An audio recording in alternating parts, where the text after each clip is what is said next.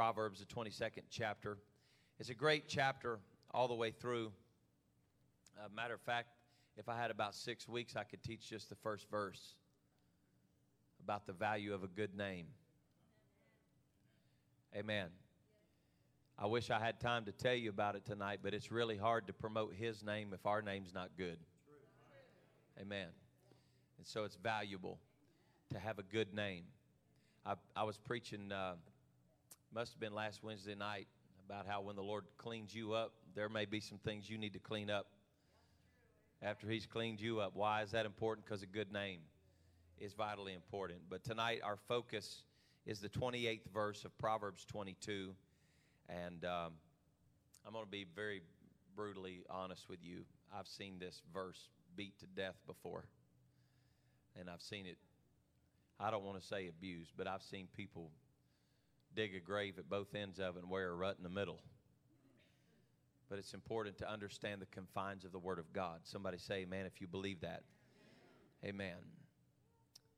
Remove not the ancient landmark which thy fathers have set. Let's read it together. Remove not the ancient landmark which thy fathers have set. Someone say amen to the reading of the word of the Lord. Uh, I want to talk to you tonight about the value of the landmark, and you may be seated. So, in your text tonight that we read, the wise man is speaking concerning a landmark, the value of that ancient landmark. And it's something very interesting. I want to be careful how I say this. But I want to tell you that some guys have built their ministries on hills that aren't worth dying on. Is that all right? Some people have built their ministries on hills that aren't worth dying on. Well, what, what, what are you saying? Well, I learned this lesson from a wise man of God some time ago. Been praying that God would strengthen him. His name is Brother Ballestero. He just recently had a bad spell, and we need the Lord to touch him. But Brother Ballestero was teaching some things that helped me so much. And he was talking about as a child how that there were things that became so important to men uh, in his life, men that were standing behind a pulpit and they were beating things to death. There were guys preaching against hairspray, people preaching against chocolate, people preaching against coffee because it's a strong drink, um, preaching against any color shirt except for a white shirt. And, you know, I, I get it. I, you know, I've been there, I've, I've seen that. I've preached for some of those people. Um, and if that's a conviction that God gives you, it's probably wise for you to walk in that conviction. But the point that I want to make to you tonight is that if we're not careful, we're going to take convictions that God has given us personally and make them an ancient landmark, and they're not ancient.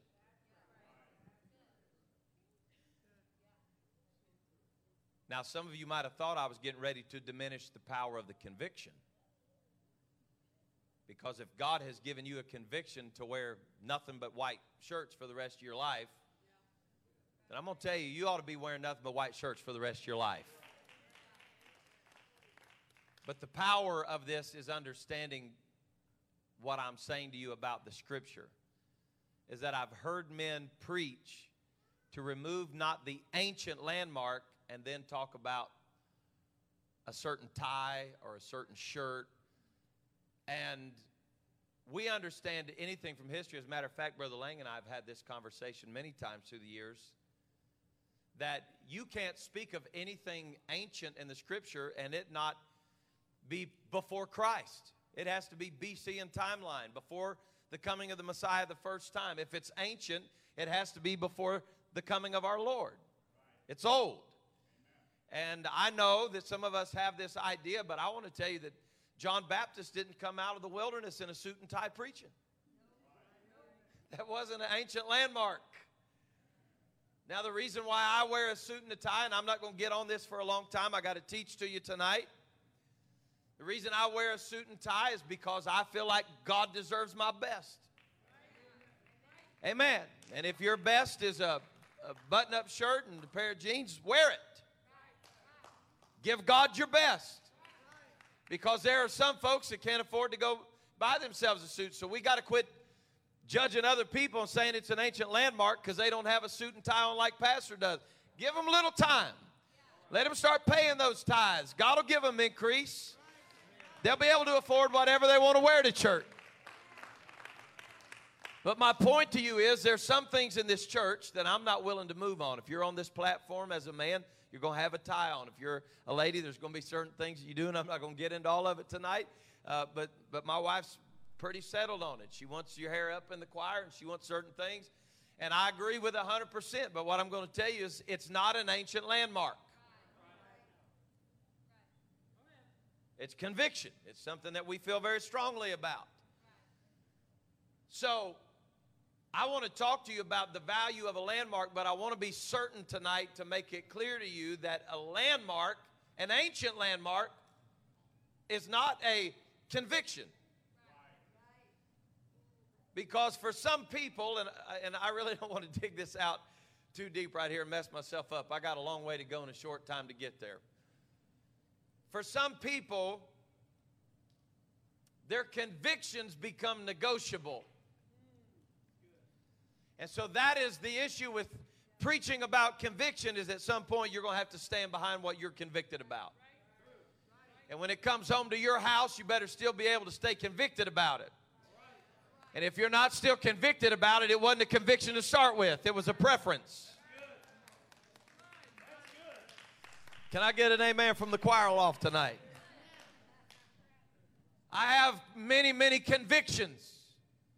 There are things that my wife and I choose to do and choose not to do that are not black and white in the pages of Scripture, but I choose to do it because it separates me from this world. It's another layer of separation, and I believe in it. So, what I want to begin with tonight, and if it's okay with you, it's 728. I'm going to move a little bit slowly maybe tonight. I'm going to try to get you out right on time, but is it all right if I just teach about an hour tonight? Is that okay? I know you may be tired. I'm tired too. Can, can I take a little time here?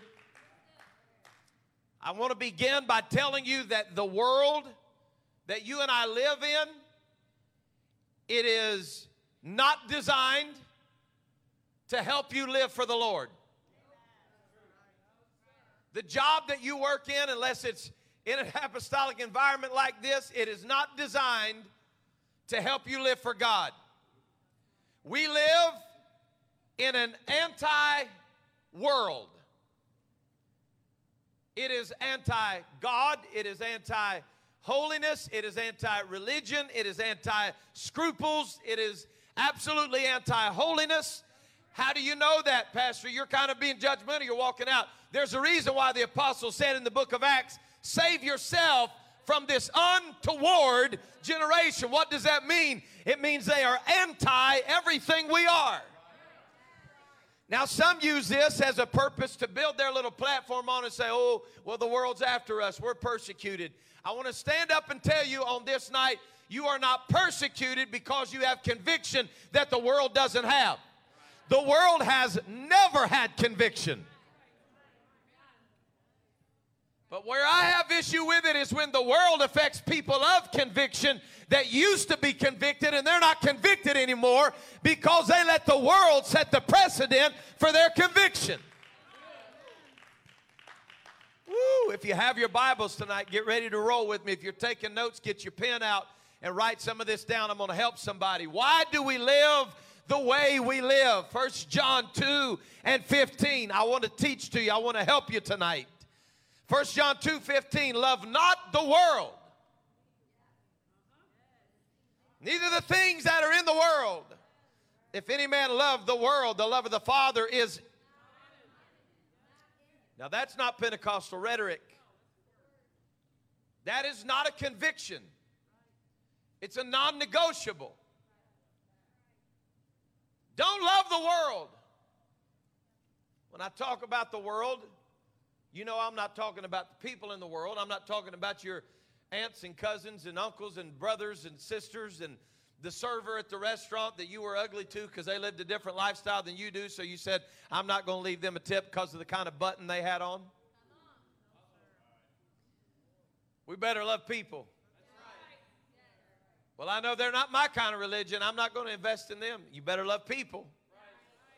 I'm not talking about the land. I'm not talking about uh, the place where we live. I love the United States of America. I thank God for it. I'm glad to be an American. I love America. That does not mean that the love of the Father is not in me. But I do want to tell you this I, I can't stand, if I could just use some strong language, you may tell your kids not to say this, but I'm going to say it tonight. I hate the idolatry of America. I hate it. It does you no good to preach against TV if you don't preach against the spirit of Hollywood. It's not the box that's the problem. It's the agenda that's being set and promoted, and it is anti-Christ, it is anti-God, and it is anti-Holy Ghost. When the apostle said, Don't love the world or the things that are in the world, what he was saying is, Don't become attracted to or attached to the world. If you believe that, say amen. But he did not just stop by saying, Don't love this present world. He actually put something on the end that scares me to death, and it's kept me before the Lord. Now, I've got four days left in my 30s. And it's kept me before the Lord for the better part of almost 40 years now. That if you love the world or the things that are in the world, then the love of the Father is not in you. That's strong language. You cannot say, I love God and love the things of this world. I was in a conversation with some guys in a group of guys this week, and some of them were asking me, Did you see such and such movie? I said, No. They said, You see this movie? I said, No. They said, You watch this ball game? I said, No. And finally, after saying no about 749 times, I said, Guys, I don't watch it. I'm not interested in it. I'm not interested in the agenda that they're promoting. It'd be different if they were running up and down the court putting a ball in a hoop. That's not what they do anymore. They become actors. Come on, somebody. They're promoting agendas of hatred. And then we're letting our kids buy their $200 shoes, investing in their kingdom. I've come to tell you tonight, I don't love this world. I do not promote agendas that say some people matter more than others and that others are always going to be a certain way. What I'm telling you is that's what the blood of Jesus came to fix and eliminate that problem. The blood of Jesus doesn't care if you're white, the blood of Jesus doesn't care if you're Hispanic. It doesn't matter. The blood of Jesus came to fix that problem. Now, I'm not a fan of other translations of scripture. Y'all know that. I don't I don't like it, but I do sometimes sit down and parallel to see. And I read the message quite often in my personal reading. And I like the way that Eugene said this. He said, uh, The love of the world squeezes out the love of the Father. Are you hearing what I'm saying? The love of the world pushes out, it squeezes out. It does not leave room for the love of the Father. Now, I'm going to teach to you pretty strong tonight, okay? Someone was talking to me the other day about sports again. They were talking about how into it their kids were. I said, Well, there's 11 starters on the offense and 11 starters on the defense. That's 22, and your kid can name all of them. Can they name the 12 apostles?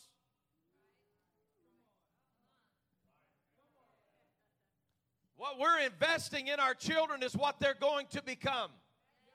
And I don't mean this ugly tonight whatsoever. Please don't think that, that I'm trying to set my own agenda. I believe in this book and everything that it says. But you listen to what I'm telling you tonight. Brother Wendell, LeBron doesn't set the agenda for this youth department. Doesn't work. I know it may sound simple to you, and I'm going to take you back to Sunday school, but I still believe red and yellow, black and white, they are precious in His sight. I still believe it. I still believe it. And a love for the world squeezes out the love of the Father in your life. you can't love him and you can't love like he loves if you've got a love for this present world.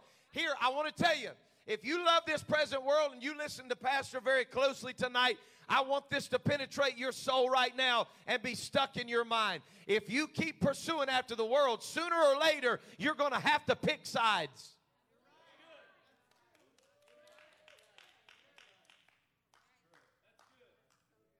Woo! 1 John 2 and 16. For all that is in the world, the lust of the flesh, the lust of the eyes, and the pride of life. Come on now. Oh, that's not of the Pentecostal church. That's not what it says. It's not of God. But what's it of? All that is in the world, the sum total that is in the world, every part of it, every idea, its theology, its idea of what God is, its philosophy, its lifestyle, all of it falls into one of these three categories the lust of the flesh, the lust of the eyes, and the pride of life. So let me lay them down for you. The lust of the flesh is pleasing to the carnal desires and the will of your own body. Somebody say body. The lust of the flesh. And I would step out on a limb tonight to tell you that our greatest battle is not going to be demonic spirits of warfare, it's going to be the lust of your flesh. Oh, well, I had a demon manifest. You know why you had a demon manifest? Because you were feeding your flesh with the spirit that that demon carried. It's not a demon problem, it's a flesh problem. The lust of the eyes, the eyes are the gateway to your soul.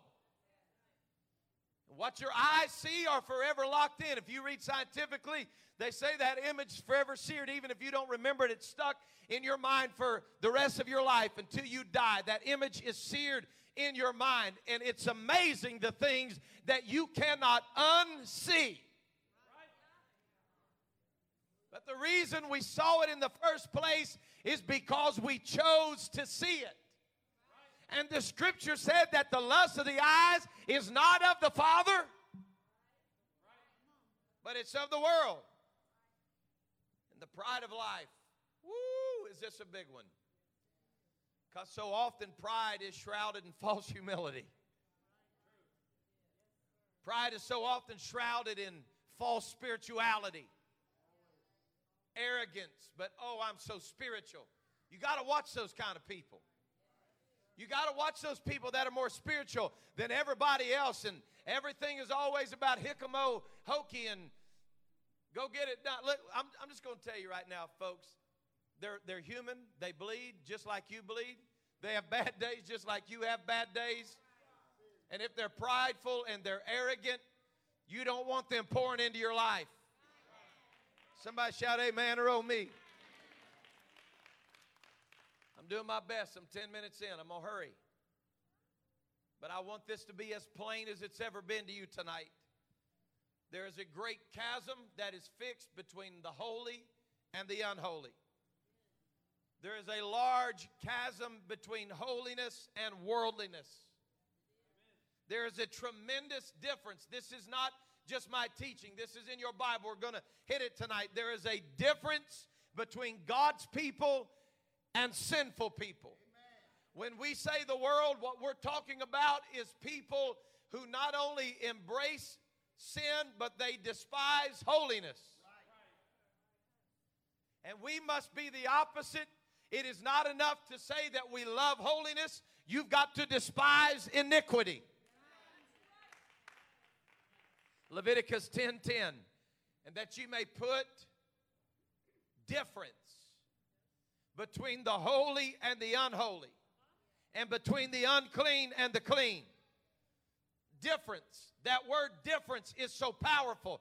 It means a dissimilarity, a contrast, a distinction to be sure that there is a differentiation, a certain variance, that there is no question as to where the line is drawn. The holy and the clean are vastly different from the unholy and the unclean.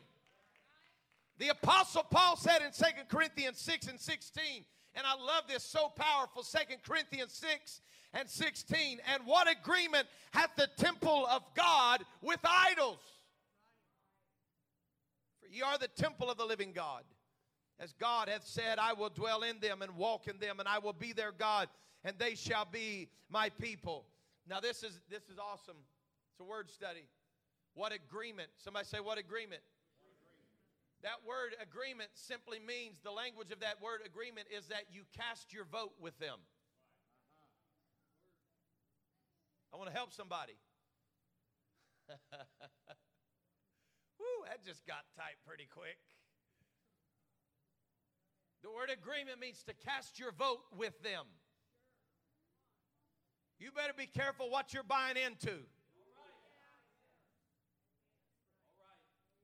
I'm telling you right now, I'm voting for a kingdom and a city that was not made with hands, whose builder and maker is God.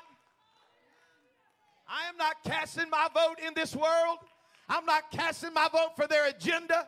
I'm not casting my vote for their idolatry. I refuse to cast my vote with them. I do not want to be in a spirit of agreement with this world. You are the temple of the living God, and you've been filled with the promise of the Holy Ghost. And there is nothing more precious than the gift of the Holy Ghost. And when you forfeit the Holy Ghost, you have cast your vote with this world.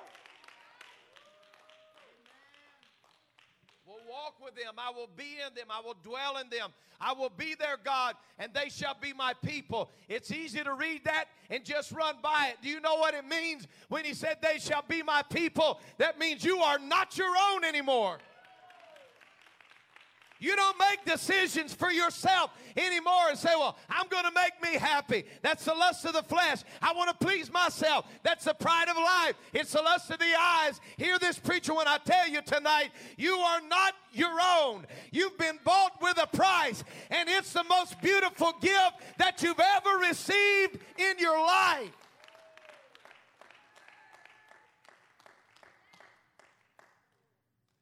My wife six months, it will have been 20 years ago, that my wife said, I do to me. She said, I'll take care of you. I'll love you when you're sick. And she has. She's walked in there and put that cold rag on my head when I'm barfing. She's a good woman. She said, I love you in sickness and health, for better or worse. Bless her heart, sometimes I think I'm more worse than I am better. I think she even said I might give you some sugar.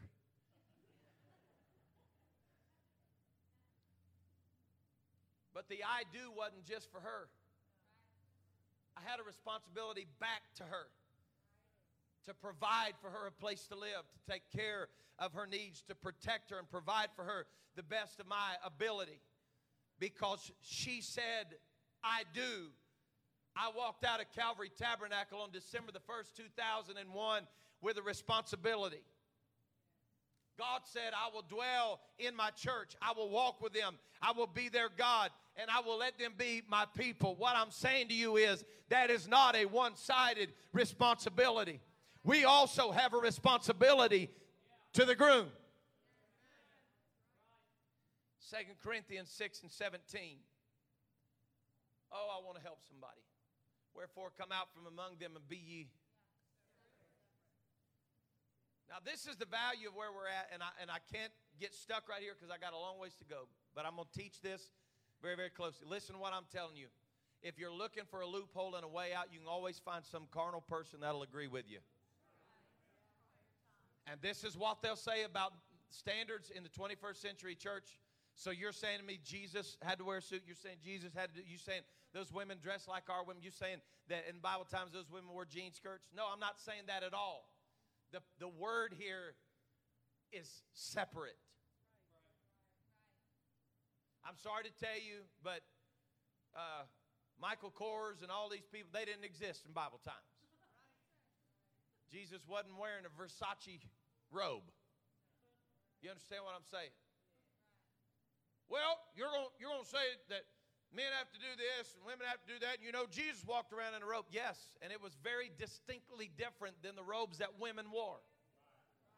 It was manly apparel and it was female apparel. There was, there was a great distinction in what they wore. And so I'm saying to you today that once you start bringing Levi Strauss into the conversation, you've already walked out of the Word of God. It doesn't have anything to do with who created the breeches, it has everything to do with who's separate and who's not.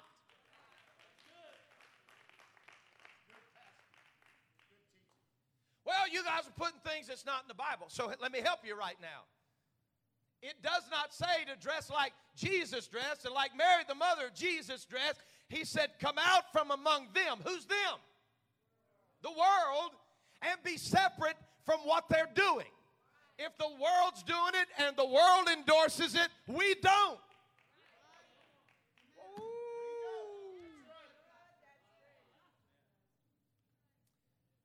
Touch not the unclean thing, and I will receive you. Now I'm going to answer this in just a little bit, but I want you to I want you to answer this in your mind right now. We're going to deal with it in a few minutes. Come out from among them and be separate. Who sets the lines for separation? Touch not the unclean thing. Who says what's clean and unclean? Because I can tell, oh Lord, I don't want to embarrass anybody. I'm just going to say it like this. There were some kids running around a certain campground one time during a church camp that said they were clean. But when their luggage was inspected, all the clean drawers were still in the luggage. They hadn't been wrenching off in the shower. They thought they were clean, but they weren't. So somebody has to come into their life and say, hey, go clean up. Because what you're calling clean isn't clean. There's fungus among us.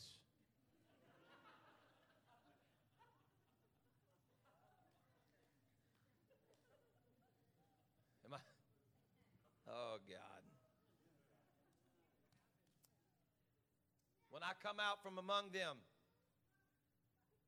I separate myself unto God and I refuse to touch the unclean thing. And he promised, you can read it for yourself. He promised I will receive you. Now, folks, this is contrary to, to popular theology. How many do we have here today that received Christ? And they stand by the scads. How many of you received Christ into your life today? Oh, yeah, sure. I did. Oh, well, good, you're saved. And so the apostle wants us to understand very clearly right now you can say you've received him, but the real question is oh, see, y'all are preaching so good. Isn't it amazing that the Lord was legalistic? What? Oh, them Pentecostals are so legalistic. They said, oh man, they put all this stuff out. You know, the Lord, th- this is the purest definition of legalism. If you'll come out from among them, be separate, and don't touch the unclean thing, then I'll receive you. And that's very clear that that's what it takes for Him to receive us. So if we're not separated from the world and we're touching the unclean thing, what does that mean?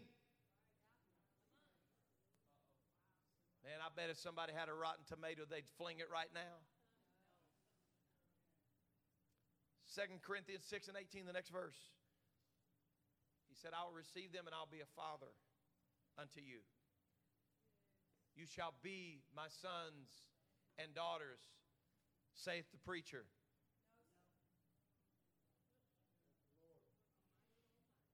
There's only one Almighty. Let me be clear to you tonight. Everybody doing okay? I'm, hey, we're 20 minutes in. I'm, I'm digging hard. I believe in systems I believe in clear lines.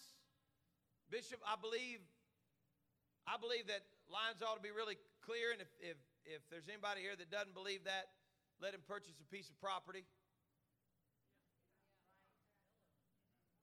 And let your next door neighbors just start building a shed on your property and then tell me lines don't matter. Man, what do you think you're doing? I'm building a shed. You're on my property. How do you know? Uh, because I said that's mine. It's yours because you purchased it. Oh, God, have mercy. And you got a deed to it. And that deed is signed, and it says that this is the boundary. Somebody say the landmark. This is the landmark where yours starts, and this is the landmark where theirs starts. And if they come across your line, they're on your property, and they can't build their things on your property. Woo! I like knowing exactly where my property is. I don't think I ought to share the story, but then I think I should. One time, there was a lady that I liked really well that was living in a new home to that, that family, and she mowed grass and happened to get on the neighbor's grass. And we found out very quickly that the woman had mowed on the neighbor's grass. I just gave it away, didn't I? That we found out. Whew. I was so proud of her. She got there and mowed. What? You mean you let your wife mow? You ought to talk her out of it. She's like, it gives me peace and quiet to hear that mower run. I'm like, all right. All right, now she don't mow every time. I'm not a, I'm not a lazy sloth. It's okay.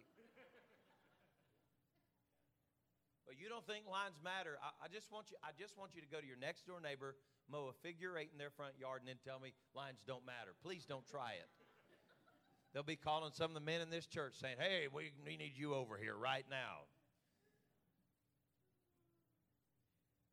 I want to read to you an article. I found this blip from 2011 article and I don't really like the New York Times, but this was a, an article by Dr. Costica Bradatan. This is what the article said about walls. Listen to this very clearly, folks. I hope I'm not losing you tonight. In a world of uncertainty and confusion, I'm quoting, a wall is something to rely on, something standing right there in front of you, massive, firm, reassuring. Now, that may be some of the only truth that that periodical has put out, but that's pretty true. Lines are important because they give clarity. Lines are important because they bring security.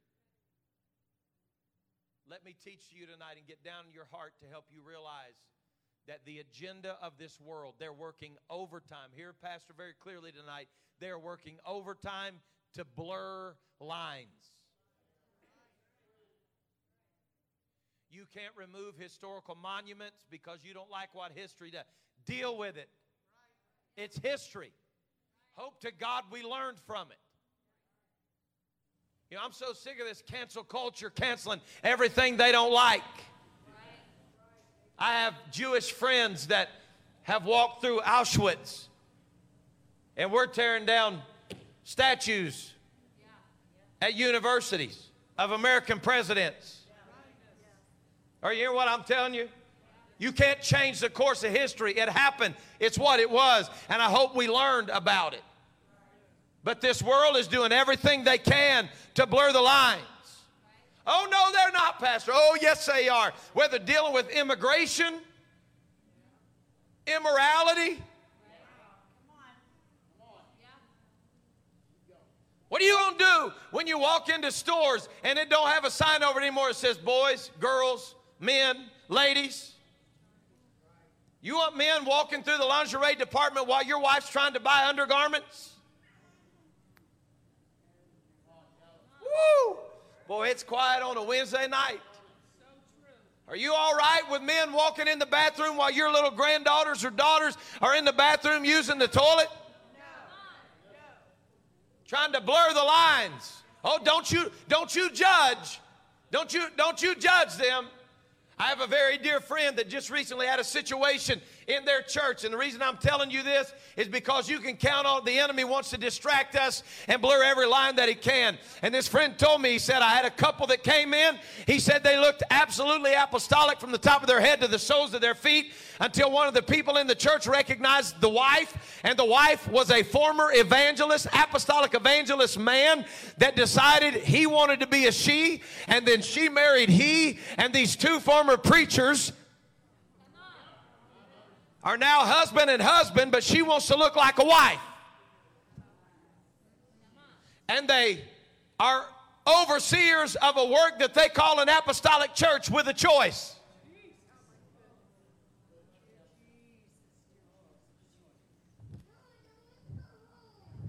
I feel like I'm wielding the sword tonight, Brother Snow.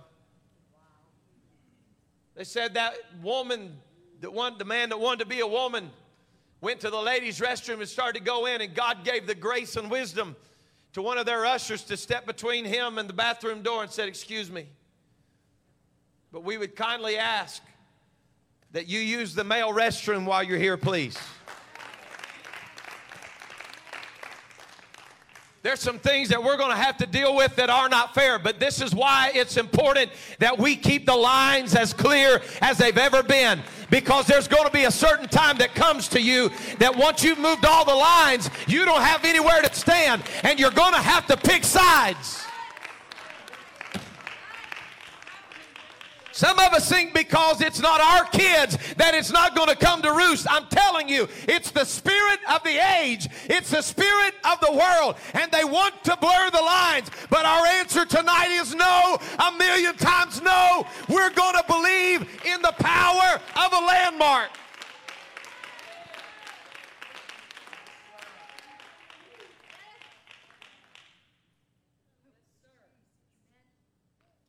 Remove not the old landmark. Enter not into the fields of the fatherless. Oh, God, this is so powerful. The landmarks that Solomon was talking about were the landmarks that were established by God Almighty Himself. When the children of Israel moved into the land of promise, and every tribe and every family got their own piece of ground, and the Lord felt very strongly about those lines. As a matter of fact, He said, if you try to move your neighbor's landmark, you're cursed. The Lord felt very strongly about that. The landmark, if I, man, if y'all don't, if, if you don't get anything, I need you to get this right here.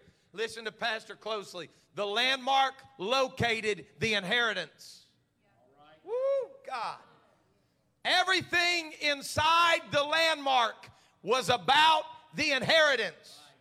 But on the other side of the landmark were the fields of the fatherless. It was the land that was given to the people that had no heritage. Oh my God. Those who had no father had no inheritance. But as long as you're inside the landmark, you have a father and you have an inheritance and you have a future and you have a place for your children to live and to dwell and to build. It's in your inheritance, it belongs to you. But when you move the landmark or you cross the line, you lose the inheritance. I'm trying to help somebody to realize tonight. Please don't think that I'm saying this to be mean, but you can't call him your father and dwell on the other side of the line of the inheritance. It was the land of the fatherless, it was the place of the father. He is not your father once you move the landmark and move outside the line.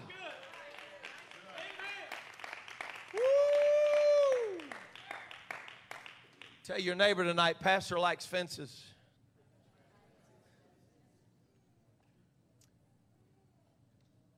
I'm going to say this lady's name wrong.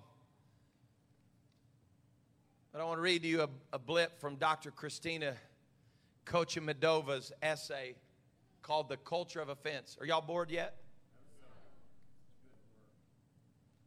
I quote Having a strong visibility bias, the fence is an open declaration of intention. Oh, God. It says on the part of an occupant, I am here and planning to stay here. She further stated in the Burgundian law of the 12th century stipulated that even the lands given by kings to his servants should be marked off by definite boundaries. Even the land of the servants should have been marked off by definite boundaries. So now I'm going to get into the part that gets a little bit sensitive. Everybody with me? It's an honor to be your pastor. But I'm going to tell you something tonight that maybe you don't know. And Bishop and I have this conversation on a frequent basis. For people that have, I want to be a pastoritis, I think the best thing for them to do is try to pastor for a little while. I have a very close friend of mine that looked me square in the eyes and he said to me, he said, I will never try to be a pastor again. Outside of raising my children, loving my wife, leading this church is the heaviest load I've ever carried in my life. I know some may believe that you just work two days a week, get up, preach a little bit, scream and holler, go out to eat, and that's your week. I'm going to tell you there's some biblical precedent that weighs heavy on my mind. I've preached this in this church through the years a hundred times. Exodus, the 19th chapter, the 10th verse. Exodus 19 and 10, the Lord said unto Moses, Go unto the people, sanctify them today and tomorrow, let them wash their clothes. Be ready against the third day, for the third day the Lord will come down in the sight of all the people upon Mount Sinai. Verse 12. Who's talking to Moses right now? The Lord. So why don't the Lord just set the boundaries? The Lord said to Moses, Bishop, you are going to set the bounds under the people. Listen very closely to what I'm telling you right here. This is the pressure of eternity weighing on the shoulders of this man that's standing in front of you tonight. He said, You're going to set the boundaries about the people and tell them, Take heed to yourself. Listen to the language of this that you go not up into the mount or touch the border. Now, listen to the language. And whoever touches it, even if it's the border, they're going to be put to death. Hang with me right here, church. Somebody, please tell me the place where they're standing at the moment when the Lord is speaking to them and says, Tell them don't touch the mountain. Who in the world wants the responsibility of saying, This is where the mountain begins? Have y'all left me? He said, Mo, I want you to start setting boundaries. And he said, I want the boundaries to be so clear that there's not only a mountain, but there's a border. Oh, Lord Jesus. Oh, God, help us. So, does the mountain begin at like 300 feet elevation? I mean, how high is the mountain? Where does it start? Because he said if your kids touch it, if your if your livestock touches it, if they even touch the border of it, they're going to be put to death. And so there's one man standing between God and all these people, and the man says, "Okay, here's the mountain, but there's a clear border, and I don't even want you touching the border. Why was the border important? This is the value of a standard in your life. When the Lord doesn't want you climbing mountains, He sends you a man that gives you a border."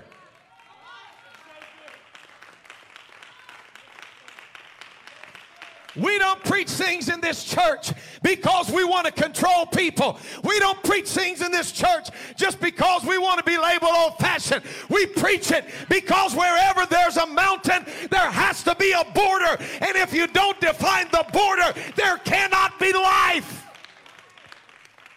That's good.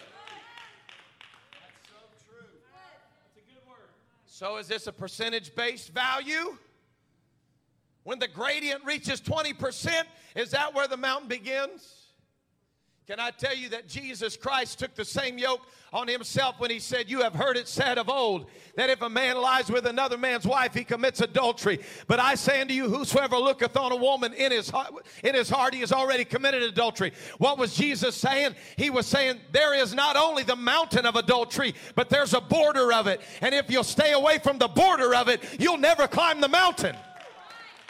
I've come to tell you tonight, I believe when the Lord comes back, He's looking for a church that finds value in a landmark. They find value in the border. They find value in being holy and separated unto the Lord. Listen to what I'm telling you very closely. Please hear me. God told Moses, You set the boundary and I will honor it. That's scary. He said, If you say this is far enough, then I will enforce it. If you allow them to go this far, then I will honor it. Do you know why I value a landmark in my life? It's because I hadn't always been a pastor. And God gave me a pastor that taught me the border.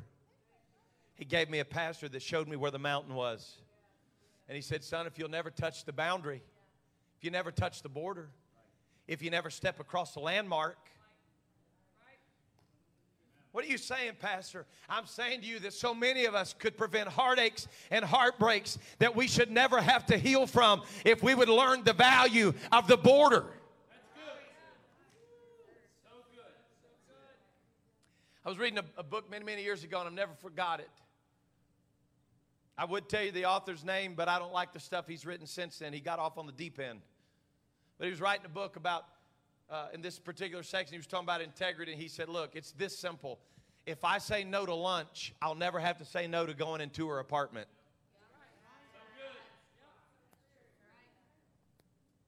Does it get any better than that? Oh, God, this is so heavy. Church, I hate to tell you this, because you have chosen to sit under the leadership of this church.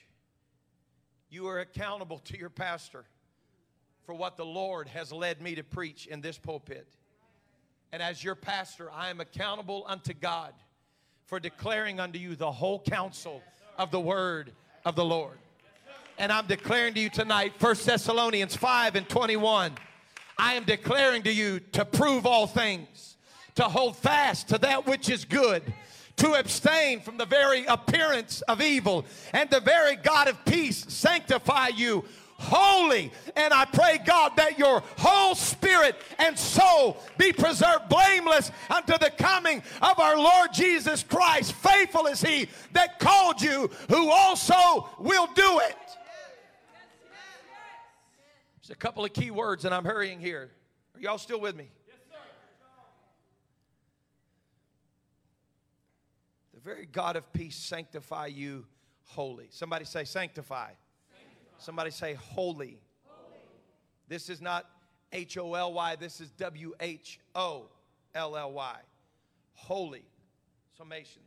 Number one, to sanctify means to purify, to consecrate, be physically pure, morally blameless, consecrated, completely separated unto God. And holy means in the totality of it the whole spirit, the whole soul, the whole body. In other words, there's not one part of you, soul, body, and spirit, that is not submitted to the will of God. Oh, Lord. Holiness is a process that God is working in our lives. I know some people don't like that thought and that idea, but I'm telling you right now, every day of my life, I'm learning to be more holy. Right. Sure. I am. Well, Pastor, you're just supposed to know. I'm sorry, you got a novice over here. Because every day that I walk into the prayer closet of my life, I start looking in that glass and I behold his face. And I see how different his face is to my face. I see how different his heart is to my heart. And the only prayer I can pray is God, if I've fallen short, forgive me. But would you please make me holy? It's His process in our whole spirit, our whole soul, our whole body. And this is the rest of it. Faithful is He that called you. Faithful is He that called you. That word means He is trustworthy. Tell your neighbor, God is trustworthy. The God that called us to holiness is trustworthy. Tell your neighbor tonight, God can be trusted. You can trust that what God told you to do as holiness is not to harm you, but it's for your best interest.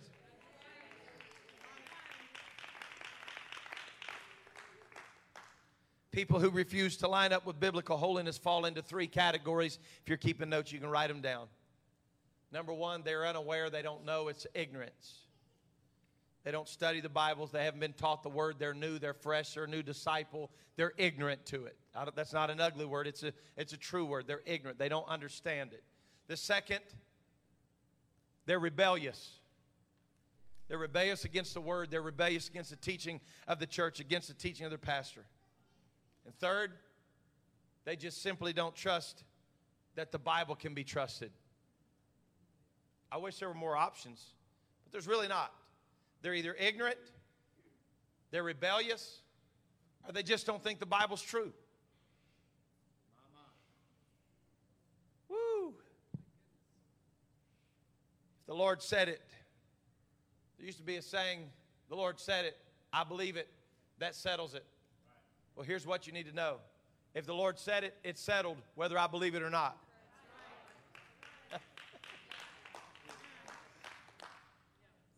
Secondly, the scripture says that this faithful God is the one that calleth us. Somebody say, calleth. The word is not that he called us in the past, it's not a past tense word, it is not a past tense verb. It is a continuation. He calleth, the scripture said, he calleth, uh, in other words, he is calling right now. He didn't call us to holiness. He is calling us right now, every day. When new mercy comes with the sunrise, you're being called to holiness. You're being called to be separated. I'm telling you tonight that God is continually calling us. To you that have been in the church for a long time, you're not exempt from that. He's still calling you. He's calling your pastor. He's calling your bishop. He is calling us to holiness. I'm telling those of you who have not been in this church for a long time and you're just starting in your walk with God that He's going to continue to call you into holiness. So you better get ready to get uncomfortable because God is always calling us to come closer to Him and further away from the world. Don't let it scare you when God starts moving on your heart and you wake up one morning and try to put something on that you've always wore and you feel that little tug in your spirit that says, that's not you anymore. And it's in that moment you realize you are you are not your own. You've been bought with a price. Can I tell you tonight that the blood of Jesus is not cheap.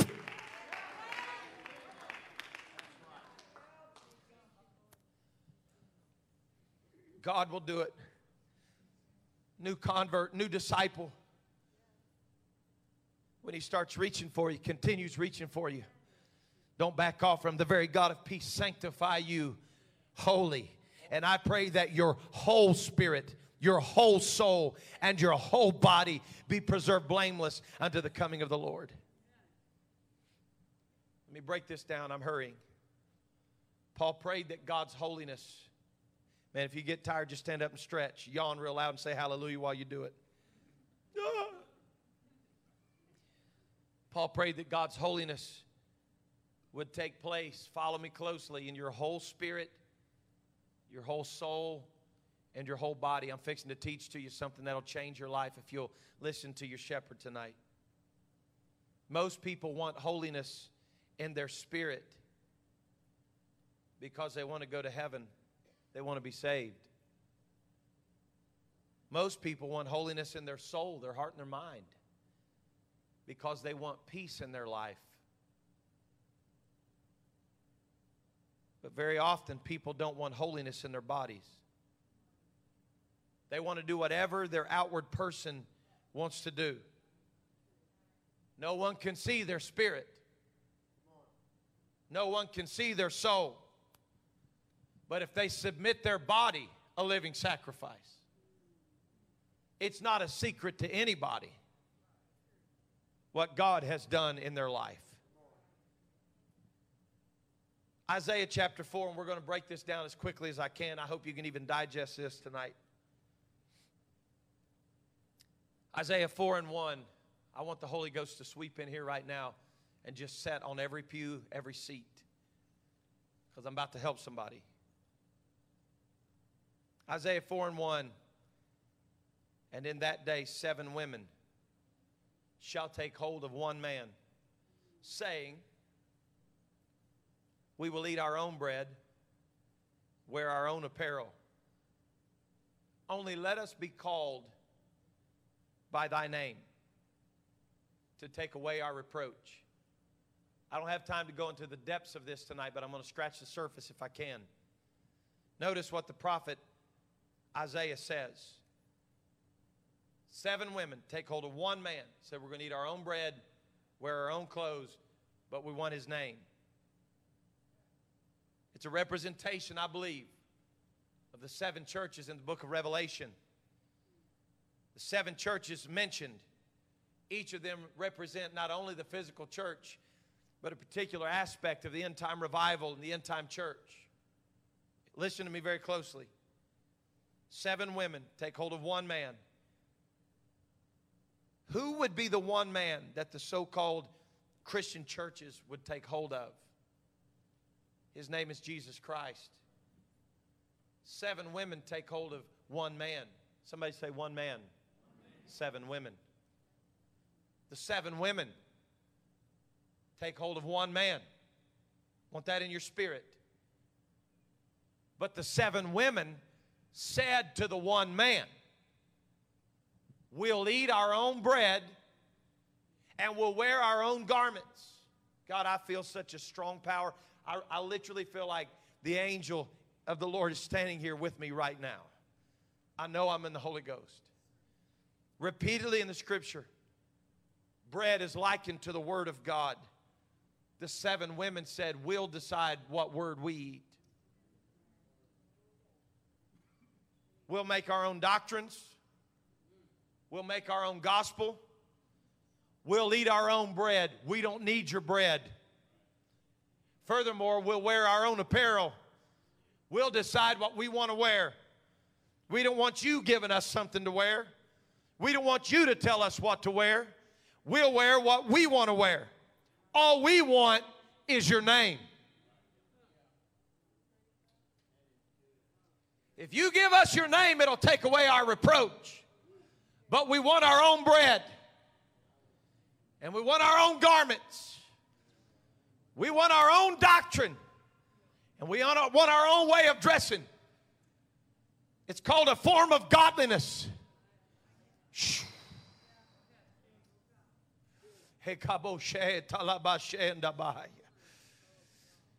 If you'll give us your name, it will give us spiritual legitimacy. The world will look at us and say they're legitimately a church because they do it in the name of Jesus. But what you don't understand is that they've eaten their own bread and they put on their own garments. And all the name was for was to remove some kind of a stigma off of their life. The women were saying, We'll no longer be viewed as rebellious as long as we've got your name. And that's where most of the religious world is today. And sadly, many apostolics are walking down that path. There's too many people that want his name, but they don't want his bread and they don't want the apparel.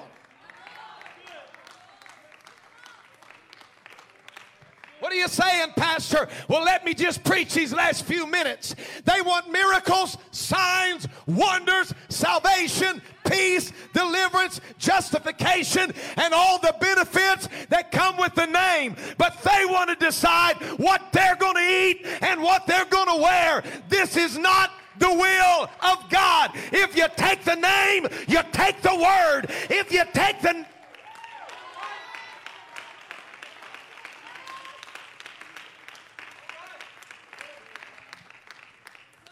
I you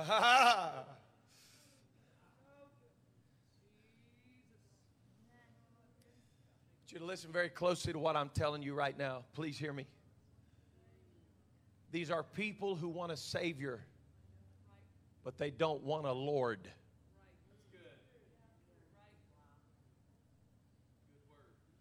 They want a Redeemer, they don't want a ruler. The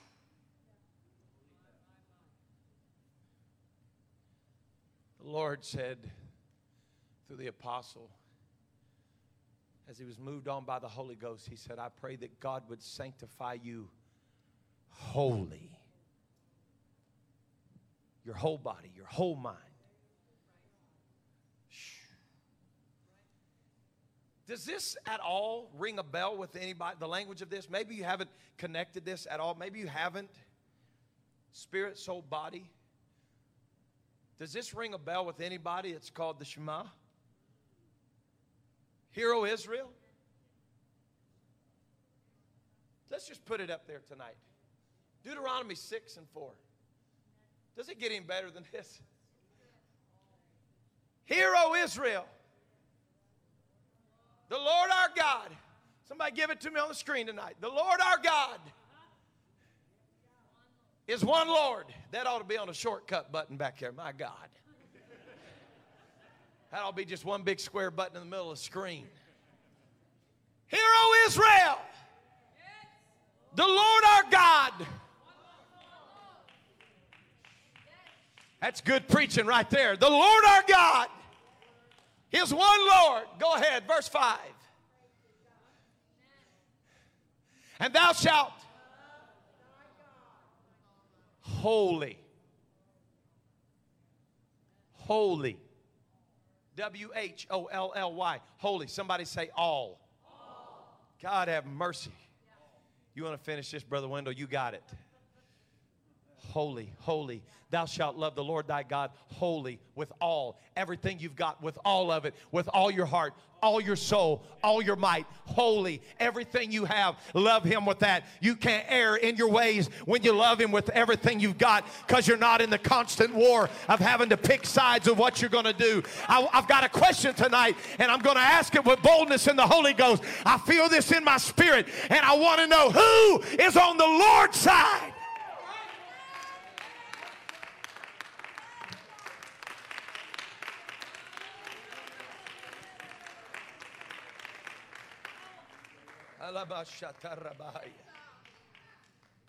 The next time someone says to you that God isn't interested in your outward body,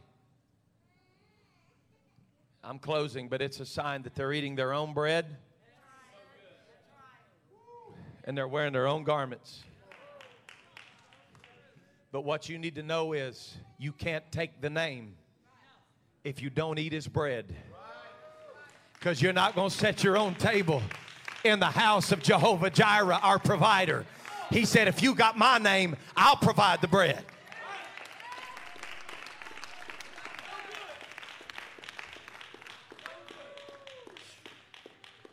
You can stand with me. There's no way I'm going to finish this. I, I even highlighted in my notes some things I, I needed to hit, and I'm not there. I'm not even close.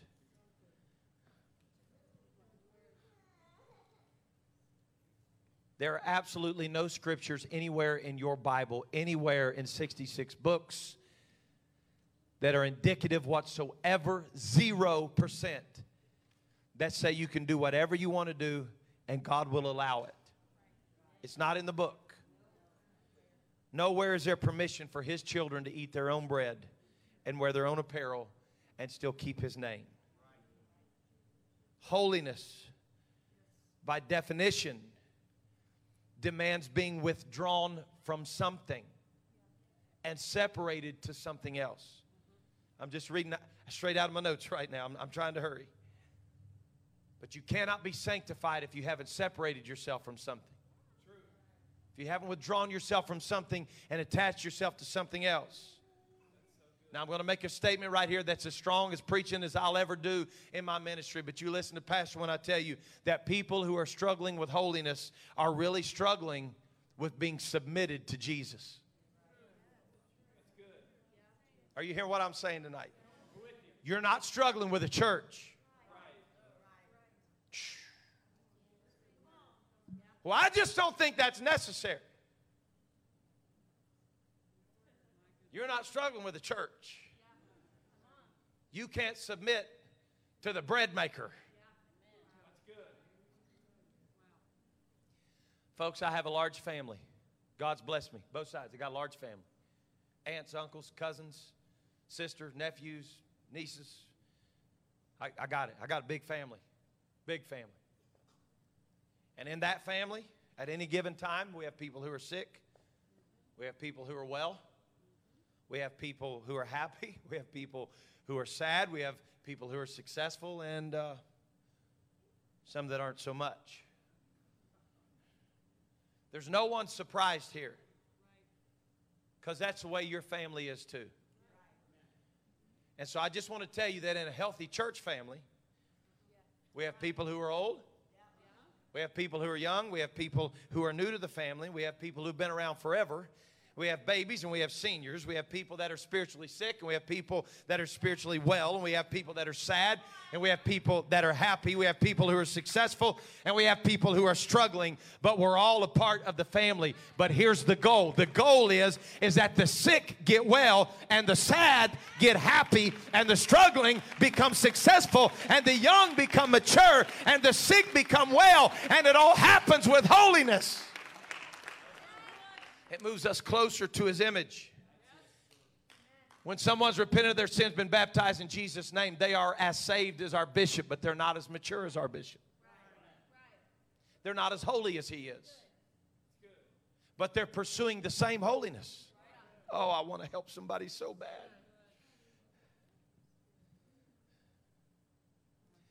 God starts convicting people's hearts. And the first question they want to ask when God convicts them is Is this a heaven or hell issue? So let me set the record straight tonight. Oh, God help me. I'm, I'm done. Is this a heaven or hell issue? If I could step into the shoes momentarily of my father, my bishop tonight, who is my pastor and overseer in my life as I oversee this church. I would say to you tonight that it's not always the matter, it's the spirit of the matter. And this is what you need to know when God starts dealing with your heart, you either submit to the Word of God or you rebel against the Word of God. And rebellion is always a heaven or hell issue.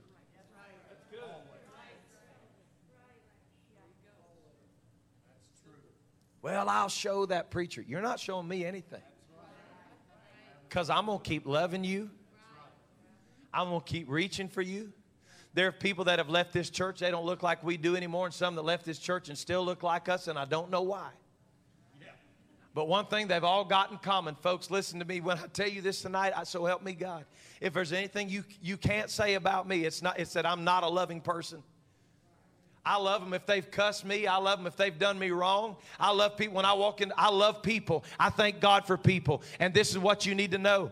You're not showing me anything. If you walk away from this message, I'm going to love you till it hurts. I'm going to reach for you. I'm going to call you. I'm going to text you. I'm going to go out to eat and drink coffee with you. I'm going to reach for you till you come back home or the Lord comes back. But this is what you need to know tonight. You're not showing Pastor anything. You're rebelling against the Holy Ghost. And when you rebel against the Holy Ghost, you need to to know that rebellion is as the sin of witchcraft, and witchcraft is devil worship. Therefore, rebellion glorifies Satan and diminishes God.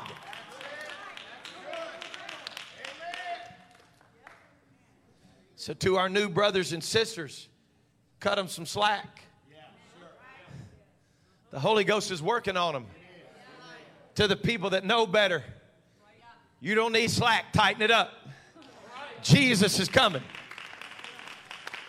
You can't base your holiness on what somebody new is doing that don't understand why you've always done what you've done. You know how I knew when my daughters were starting to grow up? They quit wanting to do what each other did and they started wanting to do what their mama did. Because what mama did was more grown up than what their siblings did. Woo! I just preached right there, Brother Snow. You can tell when people are growing up in the Lord because they start wanting to do what their mama's doing. They'll start walking in holiness and they won't question it. They'll start living a separated life and they don't say, So you're saying if I don't do that, I'm going to go to hell? No, I'm saying if it costs me everything I've got to go to heaven, it's going to be worth whatever it costs me. But I believe in the value of a landmark. And the landmark says that's the mountain and this is the border. And I don't want to touch the border and I don't want to climb the mountain. Whoever moves a landmark is in trouble. So let me say this with all the love and kindness I have in my heart and I'm dismissing you. I did it in one hour and one minute.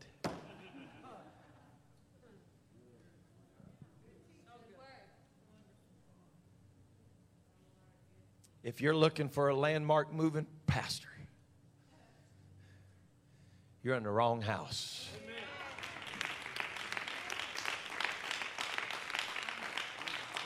I'm not saying this to be ugly, and God knows my heart, but if you're looking for a pastor that'll move landmarks, I'll give you a letter. I'll release you. I'll call whoever you want me to call, and I'll send you. And I'm going to pray that God convicts your heart so bad that you wake up one day and you say, I have joined myself to a citizen of a far country, and I'd rather go back to the house where I was raised. And when you come back, we're going to kill the fatted calf, and we're going to dance, and we're going to shout, and we're going to have revival. But you ought to know this the house is going to look the same when you come home because we're not moving the landmarks. I love you and I thank God for you. Let's pray together. Father, your word is rich and powerful. Thank you for this precious congregation. I pray, God, that every word that's been spoken tonight would have been in love and kindness, and they would feel the love of God permeate and saturate. I thank you, God, for our new babies who are reaching for higher heights every day. I thank you, God, for our precious saints that have been in truth for a long time that are still holding fast to the profession of their faith. And I pray that you would strengthen them and let our convictions grow stronger than they've ever been. In the name of the Lord Jesus Christ, I plead the blood over this congregation and I pray that we would grow in you every single day. Keep us safe until we come back together again. In the precious name of Jesus Christ, we pray. And let the church say, Amen.